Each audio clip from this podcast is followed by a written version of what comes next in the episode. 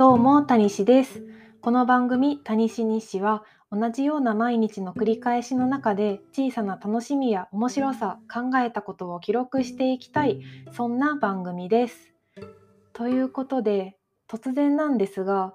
皆さんは相手によって自分の人格が変わってしまうなって、ふと思ったことってありませんか？私は、そう思った瞬間というか、そう思った時期をはっきりと覚えています。ということで今回は相手によって人格が変わってしまう問題について考えたことや体験したことを話していこうと思います。で私がね相手によって人格が変わってねえかと思い始めたきっかけっていうのは大学1年生の時に始めたお好み焼き屋さんのバイトでした。で私は大学生になってからバイトを始めてまあこれもバイト自体も初めてだったし接客というものも初めてだったんですよ。ということで、まあ気合がいっぱいだったわけですね。もう頑張ろうってものすごく意気込んでました。っていうのもあったしあとオープニングスタッフという感じでバイトに入ったので店長や社員さん他のアルバイト仲間みんな一緒に研修を受けたんですよ。でその研修の中で、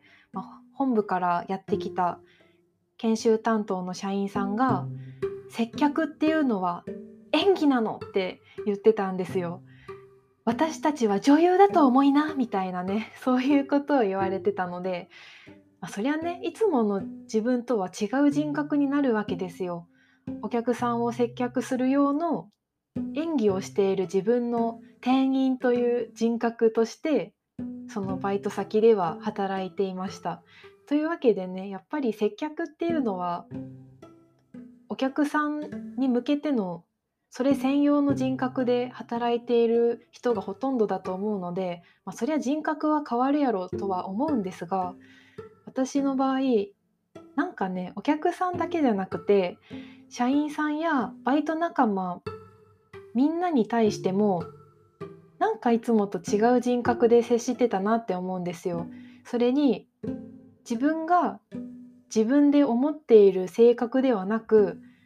違うような性格としてみんなに受け入れられてるなって思ってました。なんというかね言葉では説明しづらいんですけど普段の自分よりもっと雑な感じの性格というかねまあ例えばなんですけどなんか注文が入ってオーダー伝票が機械からピョロピョロっと出てきたのをちぎって、まあ私がそれをカウンターに並べながら厨房のスタッフの人たちに「おねしゃーす」ってよく言ってたんですよ。でも普段の私は「おねしゃーす」って言わないんですよ。そういうキャラじゃなかったんですよ。けどそのお好み焼き屋さんのお店だと私は「おねしゃーす」って言って伝票をちぎるようなキャラだったんですよね。でまあ2年くらいでお好み焼き屋さんのバイトは辞めてその後ドラッグストアのバイトを始めました。これもね同じく接客バイトっていう点では同じなんですけどこのドラッグストアの時もまた別の人格が生まれたんですよね。お好み焼き屋さんの時は私は「おねしゃす」っていう感じの人格だったんですよ。けどこのドラッグストアでは私はそんなことは絶対に一回も言ってないんですよね。でしかもなんというかねこれまた言葉では言いづらいんですけど社員さんやバイトの先輩たちから「タニシちゃんだからしょうがないか」みたいに言われるようななんというかあんまりしっかりしてないというか手慣れてないバイトみたいな感じに思われてた節があるんですよね。で大学3年生になってからゼミというものも始まってでこのゼミでもまた違う人格が生まれていたんですよ。まあ、私が言っていたのは映像系の学科のある大学で、まあ、映像系ということもあってね、まあ映画が好きだったり写真が好きだったりアニメが好きだったりで、まあ、大体みんなオタク寄りというかオタクっぽい人が多かった学科ではあるんですけどそれでもやっぱりねいろんな人がいるわけですよ。まあ、どこの大学でもそうでしょうけど。という感じで映像学科のゼミではあったんですがその中にもおとなしい感じの人やハキハキした子やあとギャルっぽい子とかねアニメが好きないわゆる、まあ、私もですけどねアニメが好きなオタクっていう感じの人、まあ、いっぱいいたわけですよ。で私はこれは自分でなんとなく意識してたんですけどなるべく人によって態度を変えないように同じように接しようってなんとなく意識していました。でこのゼミの時間の中でただの雑談だったかもしれないんですが何かの流れでそれぞれのゼミのメンバーの中でお互いの印象を話し合ってみようみたいな感じになって、まあ、私はまるさんのことをこんな感じに思ってるわとかこんな感じだよねみたいにお互い言い合っていくみたいな なんでそんな流れになったのか全然思い出せないんですが、まあ、そういう時間があったんですよ。でその時間の中で、まあ、1個年上の先輩がいたんですけど、まあ、その先輩が私に向かって「まあ谷西さんは分け隔てなくみんな平等に接してて気持ちよくていいんじゃないですかね」みたいに言ってたんですね。でまあそれを聞いて私はねもともとなんとなくですけど目標としてきっちり決めていたわけではないけどみんなに平等に接しようみたいな感じでふんわり自分の中で思っていたのであちゃんとそういう人格としてこの人に受け止められてるんだって思ってなんかしめしめじゃないですけどあなんか思った通りに私という人間が伝わってたんだなみたいに思った記憶がねはっきりと残ってるんですよね。ということでバイトがきっかけで、まあ、私って相手というか場所によって人格が変わるなってふとね思い始めたんですがそのバイト先お好み焼きのバイト先だけじゃなくてドラッグストアのバイトでもまた違う自分が生まれたし大学のゼミでもまた違う自分が生まれたしなんか私は多重人格なんじゃないかとかねなんとなくそんな悩んでるとまではいかないんですけどこれはみんなこういうもんなのかなとかね考えた時期がありましたそこから年月が経ち最近私が出会ったのはですね小説家の平野啓一郎先生の「私とは何か個人から文人へ」っていう本がありまして、まあ、その本の中で文人主義っていう平野啓一郎先生が言い始めた考えがあるんですよね。でその文人っていうのは、まあ、分ける人と書いて文人なんですが私の解釈では社会の中に個人が存在していてその個人の中にさらに文人があるっていうような考えだと思うんですね。ちょっと平野啓一郎先生の本を隅から隅まで全部読んだとかいうわけではないんでちょっと個人的に勝手に解釈したっていう程度ではあるんですが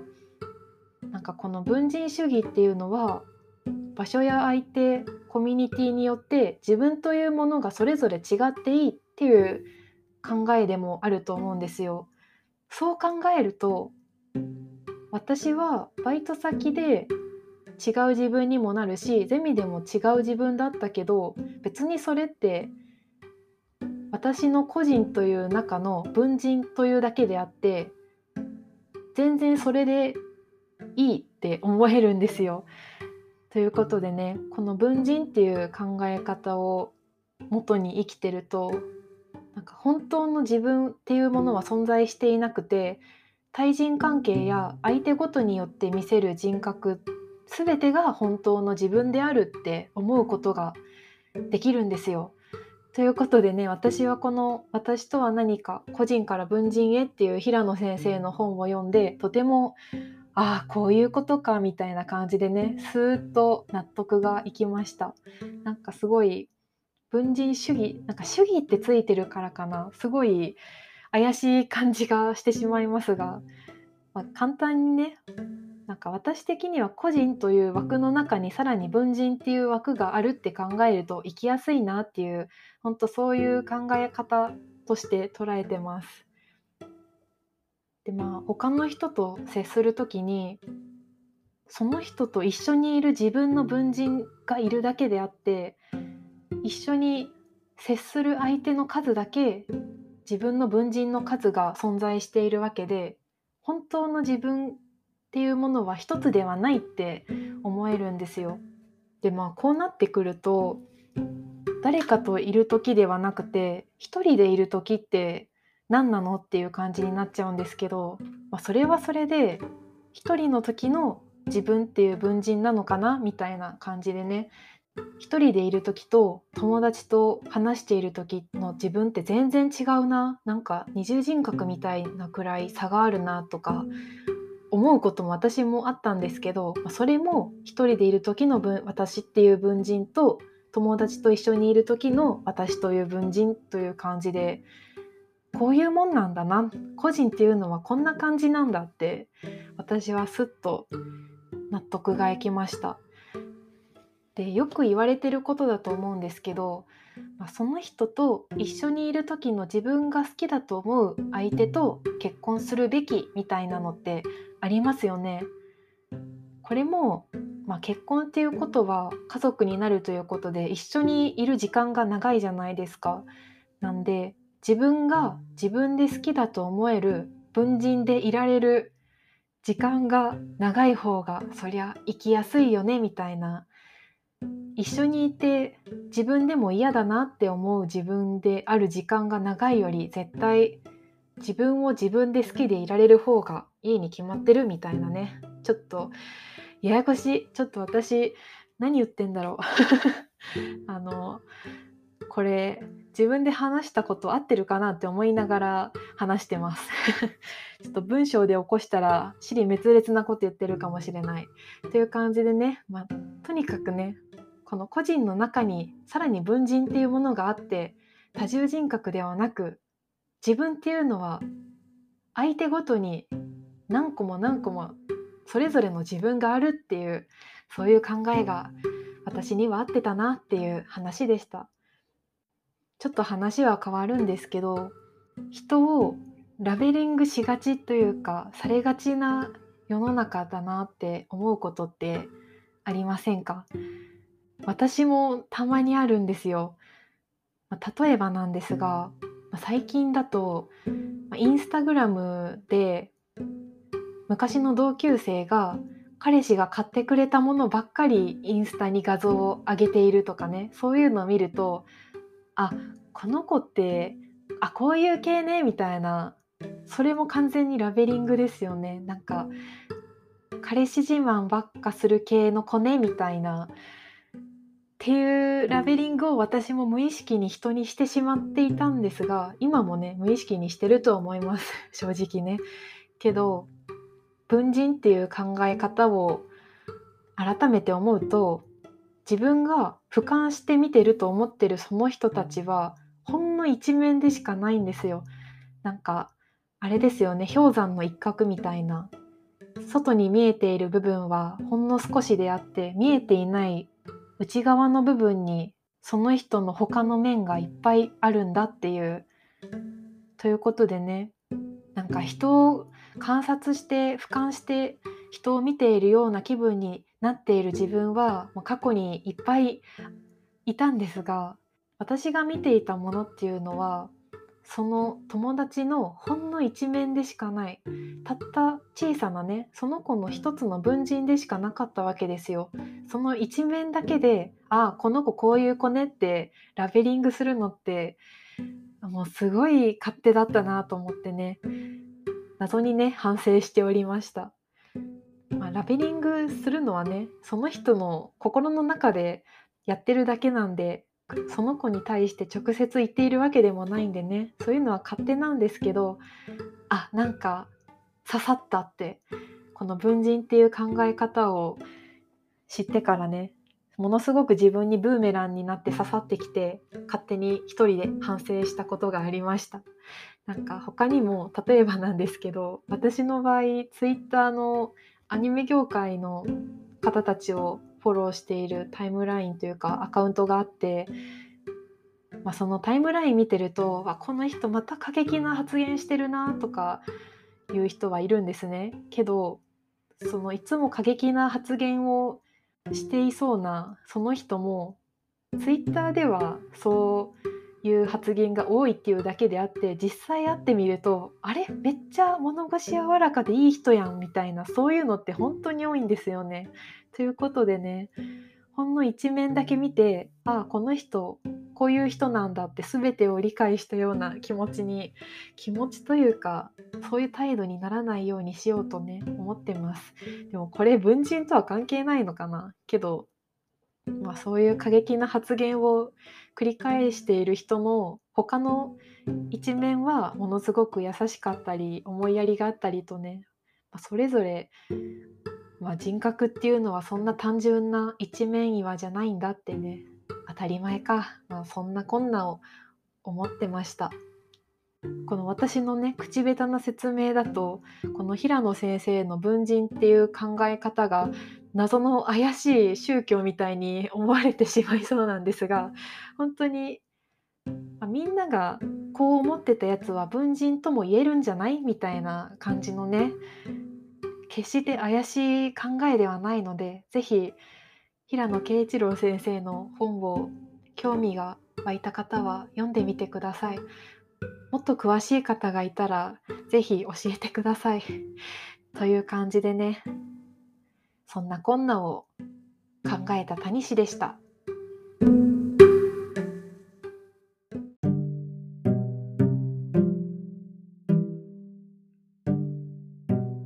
ここからはちょっと話がそれるんですけど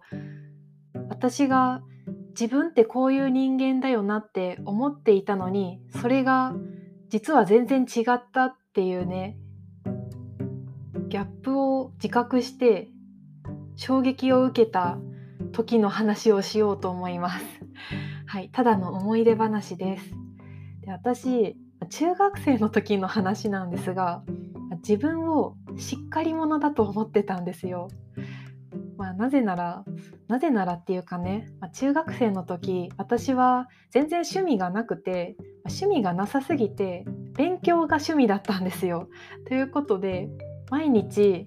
自分の勉強のスケジュールとか習慣を管理するのがすごく好きだったんですよ。なんでそういうのもあったし私は自分的にはすごくテキパキ喋ってるって思ってたんですよね。っていう明確な理由というかまあ私多分しっかり者だって謎の自信があって学級委員長もやったりしてたんですよね。ちょっと今思うと本当恥ずかしいなっていう感じなんですけどとにかく私はテキパキ喋ってクラスのまとめ役でしっかり者って 当時ね中学12年の時は思っていました。で私は中学校の時は陸上部だったんですけどその陸上部に2つ上の先輩にめっちゃ元気な人がいたんですね。いつも声もでかくて後輩友達関係なくものすごい元気いっぱいに喋りかけてくるようなねすごいパワフルな先輩がいたんですよ。まあ、その先輩に本当何の脈絡もなく突然めちゃくちゃでかい声で「タニシちゃんっていっつもぼーっとしてるよね」もう話聞いてんのか聞いてないんかわからんみたいに 言われたんですよ。あの全然嫌な感じっていうかなんだろう責めてる感じではなく「ほんとタニシちゃんぼーっとしとるよね」みたいな感じでねめっちゃバカでかい声で言われたんですよ。で私突然すぎたのもあったしぼーっとしてるよねって言われてもう衝撃的すぎてえってなんか呆然としちゃって何も答えられなかったんですよ。えってなってでその時私はね自分はしっかり者だと思ってたのに急に先輩にめっちゃでかい声でほんとぼーっとしてるし話聞いてんのか聞いてないんかわからんと言われてえ私そんなことないですよだって私しっかりしてるしみたいにね心の中で思いつつも衝撃的すぎて何も答えれなかったっていう記憶があります。で他にもねそれを機にもしかして私ってしっかり者だと思われてないのかなっていうねなんかあれって自分が思っていたような人格としてみんなに見られていないのかもとね若干の不安を抱き始めでいつの間にか小学校の頃から同級生だった友達とかにも「タニシは天然やな」とか言われるようになりなんかそれも「えっ?」て天然ってぼーってしてるってこと？みたいな。私勉強もできるししっかり者なんだけどみたいに。当時ねほんと中学生の時なんであのガキンチョだと思って聞いてくださいね。その当時の私は思っていました。ということでね本当に文人っていうのとは本当に関係ないと思うんですけどなんかその中学生の12年生の時にね自分ってしっかり者だと思ってたけどもしかして他の人から見たら自分って思ってるほどしっかりしてないのかもって人格の認識のズレをね自覚し始めました。という不思議体験をねふと思い出して話してみました。今ならね自分の喋ってる声とか聞いていやこれは舌足らずだし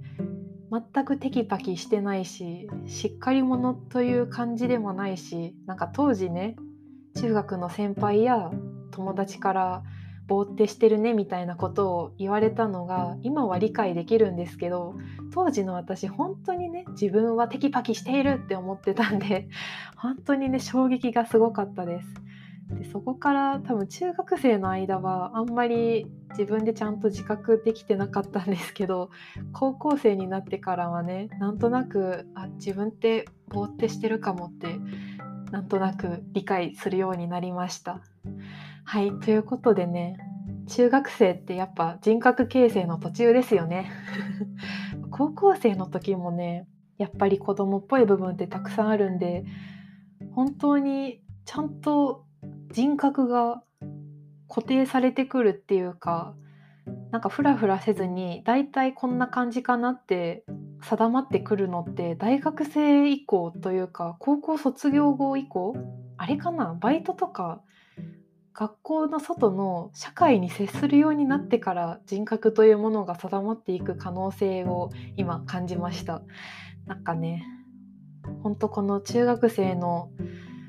この出来事は私にとっては本当に不思議体験でした。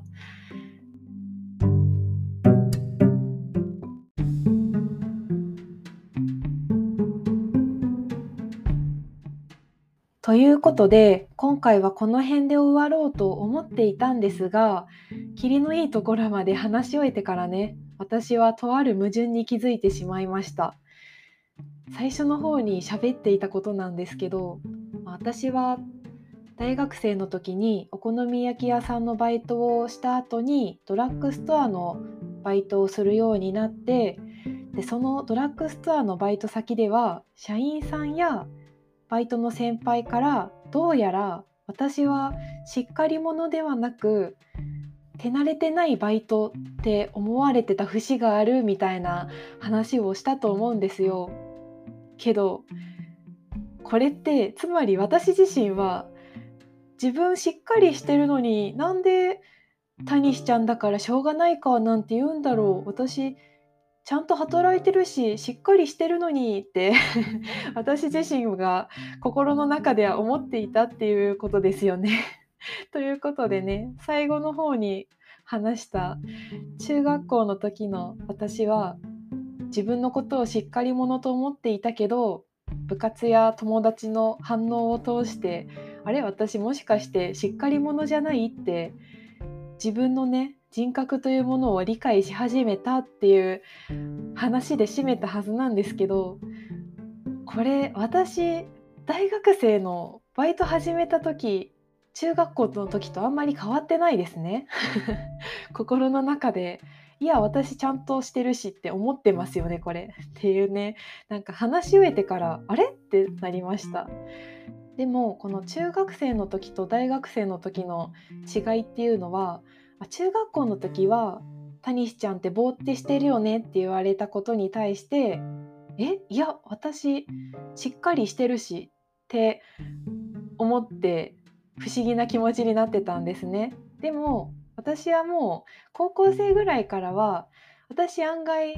しっかりしてないかもぼーって思われてるかもっていうことを受け入れ始めてたんですよ。なんで大学の頃にねバイト先でぼーってしてるって言われてもまあ間接的にですけどねそれを甘んじて受け入れてそれを利用してというかね私はこういうふわふわした感じだから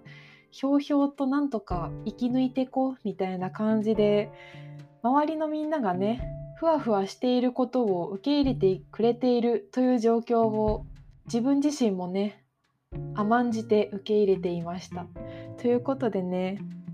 中学生の時はひたすらに衝撃を受けたっていう感じだったんですけど今思うと高校大学以降はね心の中でまだ自分はしっかりしてるって思いつつも甘えと言いますかなんかいい感じにひょうひょうと生きようとしていたかもしれないってね今思いました。いやー喋ってる時は全然矛盾してるって感じなかったんですけどバイト先でしっかりしてないって思われてる節がありましたって話してる時点で心の中で反抗してますよね。というね。はい。なんか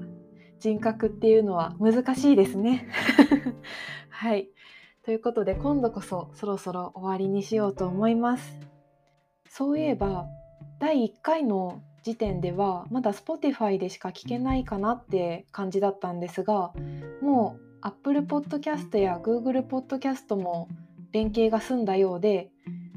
ここで言ってもしょうがないのかもしれないんですが皆さん聞きやすい媒体でタニシ日誌をまったりと聞いていただけたらと思います。はい、ということで、ポッドキャスト番組っぽくね、最後締めていこうと思います。この番組ではお便りやご感想をお待ちしてます。番組概要欄の Google フォームからお気軽にお寄せください。Twitter でのご感想は、ひらがなでシャープタニシ日誌をつけていただけると、こっそりたまに見に行きます。ということで、今回はこの辺で、タニシ日誌でした。さよなら。